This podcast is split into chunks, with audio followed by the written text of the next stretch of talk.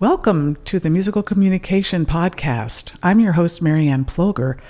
And during these podcasts, I'm looking forward to being able to explore all aspects of what it is to be musical, whether that is how we can be more musical as musicians, or how we can understand why we love music and why we think it's musical or why it isn't.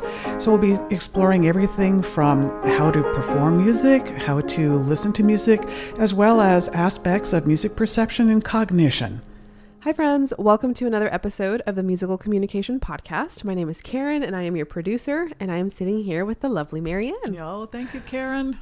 I'm so happy for these conversations. They're my favorite thing. I think I enjoy this podcast actually more than my own. Well, you're very sweet to say that. I certainly love it. So oh, thank you. my gosh, this is so good. I'm I'm so excited for for this series. I feel like it's your method meets like magic. And I'm I'm just so pumped for, you know, everybody listening and, and how the fact that we're just having these conversations I think is just so important. Well, there's communication for you. That's the magic. Yes, mm-hmm. absolutely. Um, so today's topic is something we've been talking about, um, and I, I feel like even subconsciously we've been alluding to that throughout the podcast, and I'm excited to just kind of tackle that head on now. Um, the relationship between structure and behavior. Yes. Wow. The the term structure and then combined with behavior came from my husband Keith Hill.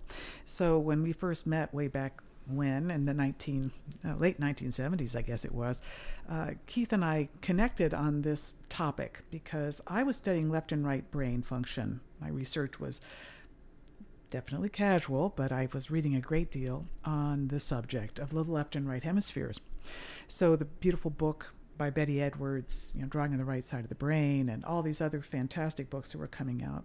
Jean Houston's work. I cannot name all of the things, but Robert Ornstein also doing all kinds of neurology, uh, neurological studies on patients who had divided brain function. So I was doing all of this, and I was teaching, and and of course, uh, being a musician, I connected with my husband Keith, the person who would become my husband, and Keith was a harpsichord builder, and uh, so we would talk and he said boy you know i have this idea about structure versus behavior or really structure and behavior. And keith realized that what i was really describing in a way with the left and right hemisphere stuff research as it was was related somewhat to this phenomena. So he would say that the brain is designed to structure i should say to understand how structure and behavior operate, and in fact, to try to balance it. And I thought this was so wonderful. Okay, so in music, my work was uh, there's a certain degree of structure. I consider that sort of the left hemisphere. That is, there are 12 notes to the octave. There are rhythmic patterns that are four or and two or three, and that these are structures, and that that then music and pitch and interval is much more behavioral. It's moving, it's changing. Of course, it was rhythm. So at that time, I, I was really talking about the fact that there could be these intuitive feelings, there'd be right hemisphere, and then there'd be these very structural things that we learn, the cognitive structures in music. And I was trying to help people get that together. So Keith thought, okay, let's let's talk more about that. I, ever since that conversation, I've been very very strongly aware of how these two elements interact in our lives. So, in our current world, I think we really see how structure and behavior are affecting us in a global way. For example, you notice how things feel very chaotic. We're sort of out of yeah. control. Mm-hmm. And uh, that uh, there's so many elements now that it, the internet exists. We have all this communication and all of this stuff, but it feels really chaotic. So that would be the behavioral element. The behavioral element is that what you cannot put in a box. You can, can cannot contain it easily. It is uh, moving. It's changing constantly, and so trying to nail it down would be very very difficult. Um, so one of the things we see is we kind of are going back to potentially an authoritarian mentality that mm. there's a lot of talk about the fact that wouldn't an authoritarian regime be more effective this is a reaction to an overuse of behavior it creates an over structured environment, a desire for, okay, everybody, just tell me what to do. And I will be happy if you just tell me exactly what to do. Mm. And this is what gave birth to, I believe, Nazism in hmm. the uh, 20th century that would eventually turn us into a situation with World War II. So basically, things were just getting too wild. Mm. We were in a highly decadent period in our history.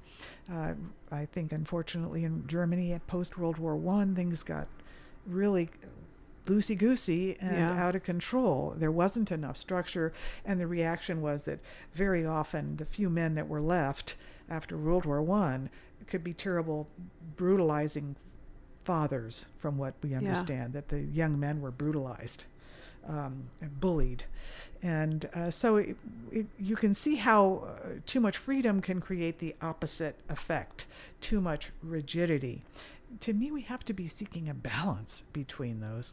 Now, it could be I'm a Libra, um, and I, I, I do like balance. I have a lot of Enneagram Nine, which mm-hmm. is the peacemaker, and seeing both sides to every issue.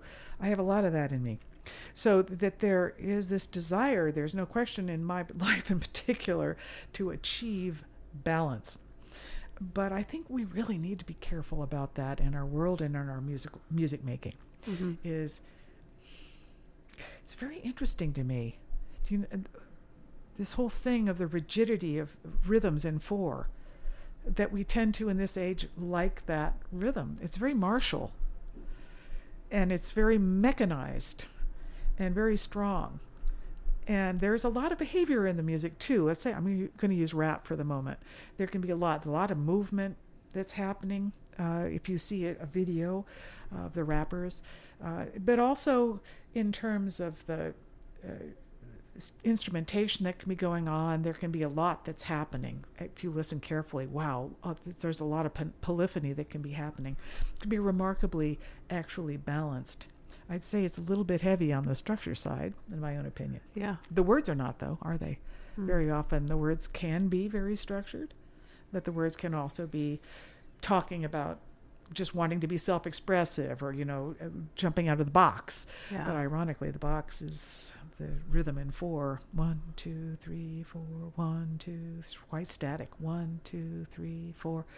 Um, so, what we see then is the desire in the human brain, in my opinion, to achieve structure and behavior and a balance between those two things.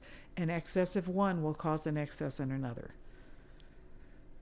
Mm. So, in music, I feel very strongly, we want to strike a balance because of the fact that it will help the human mind of the listener to achieve a better balance of the emotions with structure, with a strong beat, with the rules of harmony, with all of this. That the, the, the music that we tend to love the most in the long term tends to be the stuff that balances those two extremes. If it is not in balance, I believe it can create a lack of health. So I've talked before, kind of humorously, but about delicious and nutritious. That's an example of it. Yes. so we love all your cooking examples. wow. And how do we get to this place where maybe we're out of control with both the structure and the behavior? I think it's recognizing certain things. Like I my own feeling is let's think about what the ultimate structure is. I hate to be overly dramatic here, but I'd say death. Mm. So I think sometimes when we want to just shut down, I mean, I, I, I really feel this myself. When my life gets too chaotic, I've got all these things coming at me. I've got to take care of this, and my garden is getting out of control. As my sister would say, she can hear the weeds growing. Um, uh, the dogs need to be walked, but at what time? It's getting too hot. I've got to pay these bills. I've got to take care of this. I've got to take care of that. Guess what Marianne likes to do? Is sit her little butt in front of the TV and watch some movie that's structure. I'm just sitting there.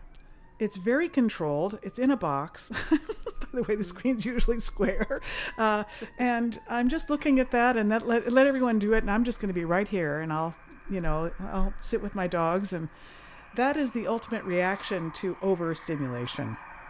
That the ultimate reaction is to just shut down and stop. And I think that when people are depressed and they want to just stop, if we can just pay attention to, wow, is there a lot of behavior that's happening? So, what would be healthier for me, and what, of course, I try to do, is while I do enjoy a good movie, if I'm using it to escape, it's probably not a good thing. If I'm using it to change my mood, it's just like alcohol. It's like smoking a cigarette. Very structured things, actually, those two things. I mean, my own feeling about alcohol is if you're using it to change your mood, very much what uh, Bradshaw said years ago, and talking about um, his very important book, I'm Okay, You're Okay, that kind of yeah. transactional analysis. Ultimately, it is this whole thing of you're using it to change your mood.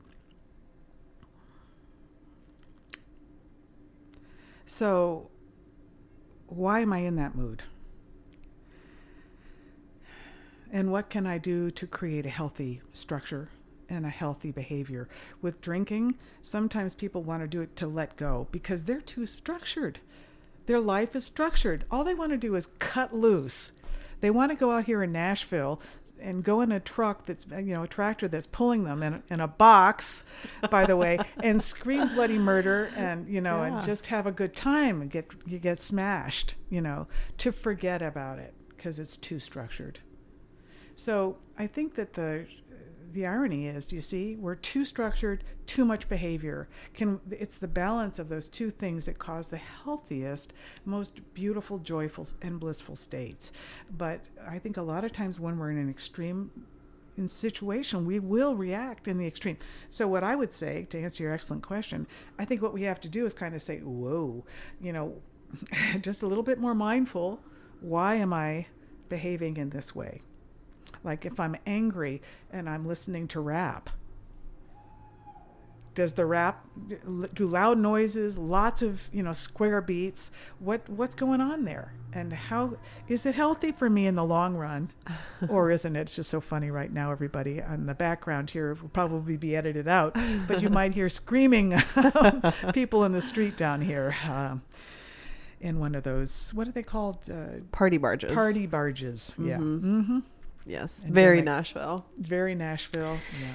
Yeah, well, everything that you're saying is is brilliant and and it makes me think also like what is the role of of our addiction to stimulation in in all of this and and how how are we using that also as a distraction and and how is it affecting our artistry? It's a great question. I do think that the desire for uh, more and more intense sensations is completely natural and normal. Is that when we and we know this with endorphins and everything that mm-hmm. the brain wants more and more stimulation. If it's positive, we want more of it. If I got that one donut, two won't hurt. Right. If I just had one Manhattan, two can't possibly be bad for me. so I think that what's beautiful now is talking about how we understand better about endorphins. Before that, people didn't know that. And again, we're so blessed to have donuts. yes. And we're so we're living in a world where we can get our hands on all kinds of really bad and good stuff. Uh, but I think that what we also have, which is great, is science providing the structure that tells us, you know what, but that's good for you for the moment, but probably not so good for you the next morning. Mm, yes. Uh, the swollen ankles, the lethargy, that you know, the the headaches, the things that come from that are going to uh, hit us, and not to mention the things that are invisible to us, that the destroyed, damaged neurons. So we have the blessing of science to tell us, you know what, folks, seems good, but watch it there is a part of your brain that's telling you it's good, but it's not your whole brain.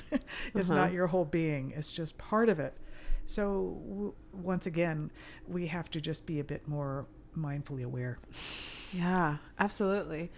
So, I was thinking while you were talking about, because uh, it blew my mind the how rigid we are, and it's not a bad thing. Everything in moderation, basically, mm-hmm. but just really thinking about like how do we get to this place from the lens of, of music like in our education like like how did we get to this space where it, it's almost an indoctrination of fear. And um, I was listening to a Brene Brown podcast with Father Richard Rohr, um, and they really went for it. It's awesome. It's on her podcast, Unlocking Us. But they were talking about how, you know, especially in the construct of religion, there's a huge you know oppressive nature to the church um, because they were the the father figures. So your parents you know as kids would would threaten you to do good things and mm-hmm. you know mm-hmm. threaten you to not get in trouble and you know like kind of punish you that kind of thing and then it kind of became the role of the church mm-hmm. to kind of be your faux parents in, in adulthood and make sure that you were in order mm-hmm and you know taking that same model to to music school like there's just this threat of if it's not structured and if your behavior isn't this that is gets put in a box then you're not doing it right mm-hmm. how do you break out of that well and i think it's happening karen it's an excellent excellent uh, question and point uh, i think that we are breaking out of it your husband nick is helping with that jazz because it has structure. You have to do certain chords at a certain time. And yet it's behavior because you're constantly using your soul to make decisions. That's the behavioral part. And you often don't even know what decisions you're going to make at the moment if you're really good. You just know the structure. It's loose. It's 12 pitches, 11 dichords. Every rhythm has 200. So, uh, but basically, it's a very basic structure, and that allows for freedom. So the more you try to structure things, the most more unhealthy it is, and the more it's going to cause a reaction against it. So it's my feeling that jazz comes about at a time in music where things were probably not as as balanced, but I thank heaven for jazz because it it continued a tradition that did exist of musicians improvising. So I just was speaking to a young man uh, in one of my discovery meetings last week, and I, I mentioned this this very important aspect of the work I do, which is improvising. Boy, it's hard to get people to do that who are yeah. classically trained. Mm-hmm. Wow, it's like mega to just get them to do four beat a four beat pattern and just do whatever they want initially. But as soon as that flow begins, it begins. It's fabulous. But look at what happened in the 19th century. Brahms was an improviser. Chopin was unbelievably an improviser. Yeah. He would just improvise for guests for hours. And so we have his fabulous literature, which is an incredible gift. Mm-hmm. But he was an improviser. Mozart was an improviser. These guys were the music stars of their day, and they did a lot of improvising. Again, Beethoven apparently had to kind of prompt him with a little wine, and but he, you know, he would start improvising, and it would just go on and on. Brahms, it was said he would start with kind of almost a choral kind of texture, prelude kind of thing, and then he would go into it.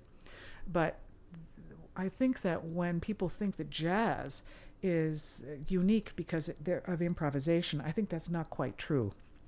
I think that what happened was that in the late 19th century in music, this is what happened, is that there was the amateur and there was professional, and never the twain shall meet. I, hate to say it, I mentioned this in an earlier podcast. The whole thing with Schumann and the Philistines uh, controlling music, the Philistines being people who don't know what they're really doing.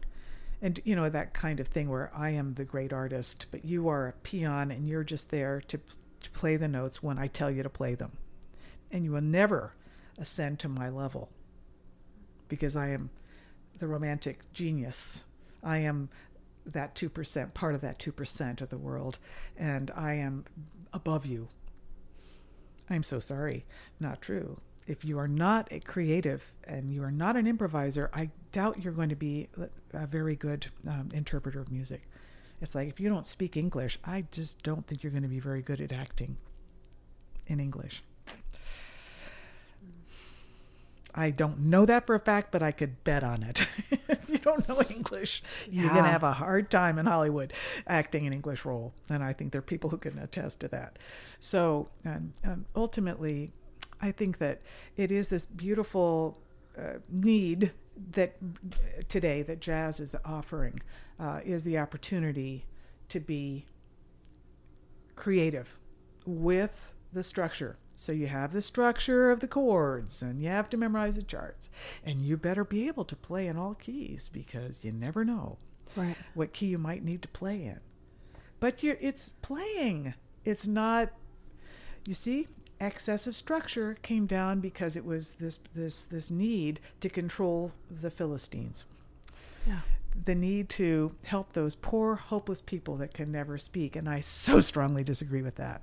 I mean, my whole career has been all of us can speak music at a high level if we want to Mm. and if we choose to. I'm not going to say it's going to be always painless because it's not. Pain and growth go together, we know. Mm-hmm. So ultimately, uh, though, it does not have to be that obsessive parental thing. Yeah, I want to just throw out though that what you said was really important in this wonderful uh, podcast you were mentioning about the church and being a father figure. Structure. Let's just think about the Dark Ages. Hmm. Those structures were crucial in an age of chaos.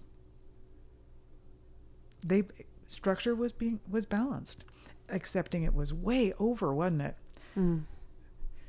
And so when we achieve these moments in history where we have the balance of those elements, I would say, frankly, it would have been probably right after World War II. There are certain periods in time and where I think we achieve that balance uh, in a country or whatever, perhaps in whole regions. But ultimately, uh, what I think is happening is at those moments is when we have the happiest people. And again, it's just what the Buddha said it's the do mean, it's the, middle way, the middle path. Mm. But you have to be sensitive to this is too much, this is too little, we have to adjust. And it's never going to just be uh, static, it's always moving. It's like getting your balance in the water. It's it's fluid. It's not. Yeah. What's the role of curiosity in all of this? Wow, that's a great question. I think the role of curiosity is so important because it is the nature of the human mind to question. And if it's not questioning,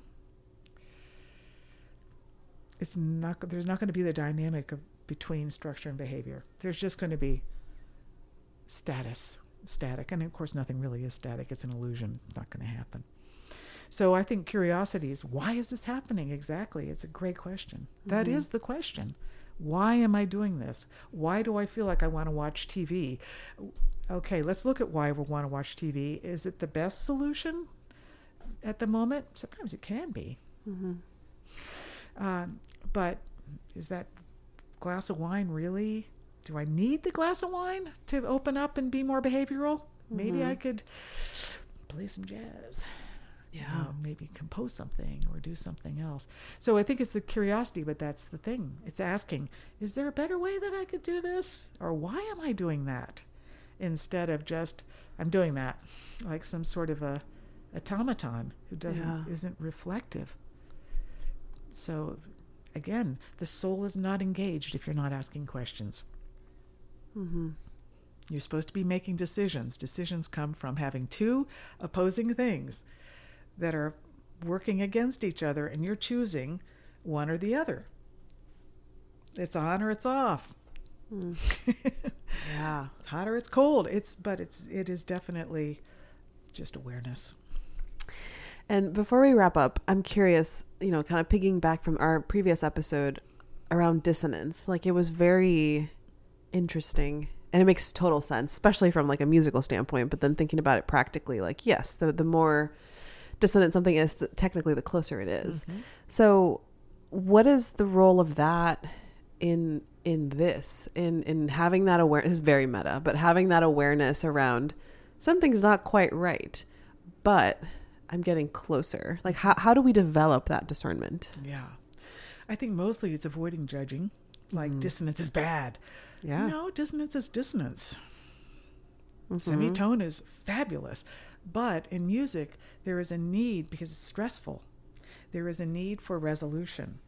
And it can resolve in several different ways. So ultimately, it's a 15 to 16 ratio if you have a minor second. that means you're awfully close. Now, what could happen is you could move that upper that lower note down a whole tone and now it's creating a minor third. Well, that's that's kind of nice. That's but it is intense, but it's more emotional. so my husband and I um, well, Keith, leave it to Keith, would take my theory of dichords and take it to the next level. So he's, so I've discovered a way of teaching people how to have absolute pitch because there are particular properties of a pitch that I'm not going to get into here, but that ultimately uh, each of us has a pitch, a home pitches. He would discover in the shower tapping on his chest, and he would discover that there are intervals in different parts of his body, which is why he's an amazing musical instrument builder. So, but what he thought, what he said was, he thinks that the perfect relationship is if the two people in a relationship are a perfect fourth apart. I love this. This is so him. Tell me more. it's so great. He would go to a tree and he'd show people. You know, I love this. We go around our, our yard and it's hilarious. He's got this little hammer thingy, a wooden hammer thing. And he goes and he taps on the main branch of a tree and he taps on another branch, sub branch, you know, that's going off from it. Dot, dot, dot, dot, dot, dot, dot, dot. It's a perfect fourth. He'll go to another place, another tree. Dot, dot. You know, it will be a perfect fourth. And he theorizes using my ideas that a perfect fourth is perfect means it's stable, structured. But the uh, perfect fourth is what I call a non harmonic dichord. That means that the upper note is not in the overtone series. What's really interesting is physicists apparently, and maybe folks out there might know something better, or uh, maybe I'm wrong here, but to my knowledge, nobody's able to find a perfect fourth in the overtone series above a given note. So if you have a C, there's no F in there. There's a tritone, there's an F sharp, which everyone calls, you know, the devil in music, but the perfect fourth uh, isn't there. So, you know, we theorize that that's actually a very stable sound because of the two pitches um, actually being just the right ratio, which is in this three to four, and that ultimately it means that you have stability, but at the same time, there's a sort of intensity because the upper note's not in the overtone series and is a semitone off the uh, overtone, the major third overtone of the bottom note. So if I have a C and an F, that F wants to go down to that E natural, which is the fifth partial. What's really cool about it, in my own theory, thinking about it, goes way back to Jean Philippe Rameau and before that, 1728, is that if you take C and F, you know what? C is the third partial of F. Now, he doesn't talk about partials in his treatise in harmony, but that's why I think that it's so cool, is the bottom note is actually belonging to the upper note. So my husband and I, Keith is a C, I'm an F. And so it's kind of cool because he's yeah. the fundamental, he's the lowest frequency. On the other hand, I'm the tonic, I'm the root, as I call it, of that dichord and so it creates a certain degree of friction. At the same time where it's reasonable. We can talk about our problems. We're not all emotional.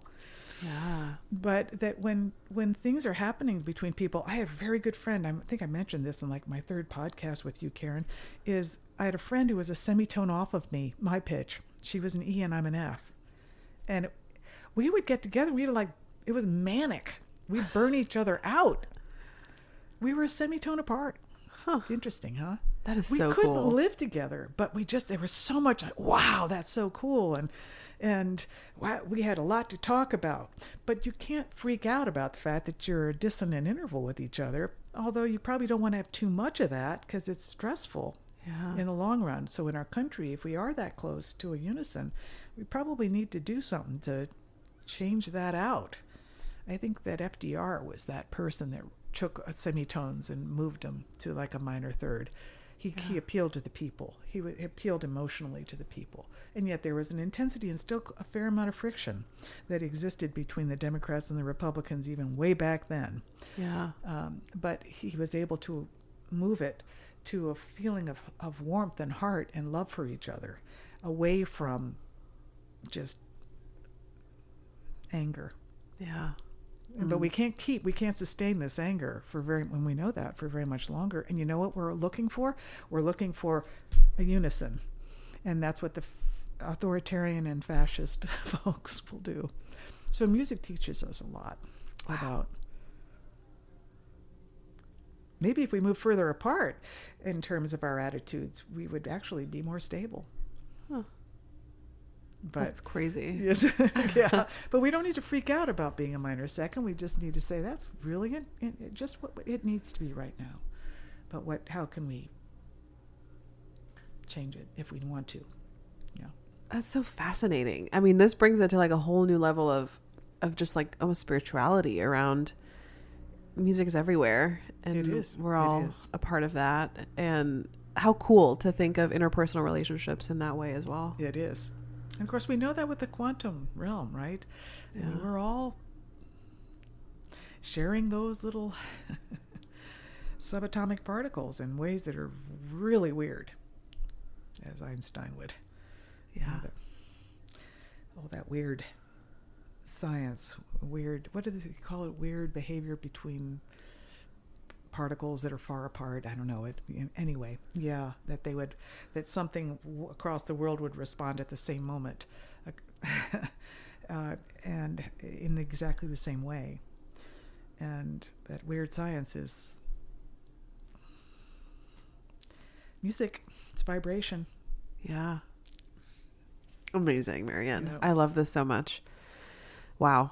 Well, well, thank you so much for the opportunity to share those ideas. Yeah, this is so good. Um, I know this topic for everyone listening um, could feel maybe a little bit abstract. So if there's any questions or thoughts, like please do not hesitate to reach out. I know you're always, you know, answering messages and whatnot. And before we wrap up, are you taking on any more students? Uh, yes, I am. Uh, again, kind of for me, the more the merrier.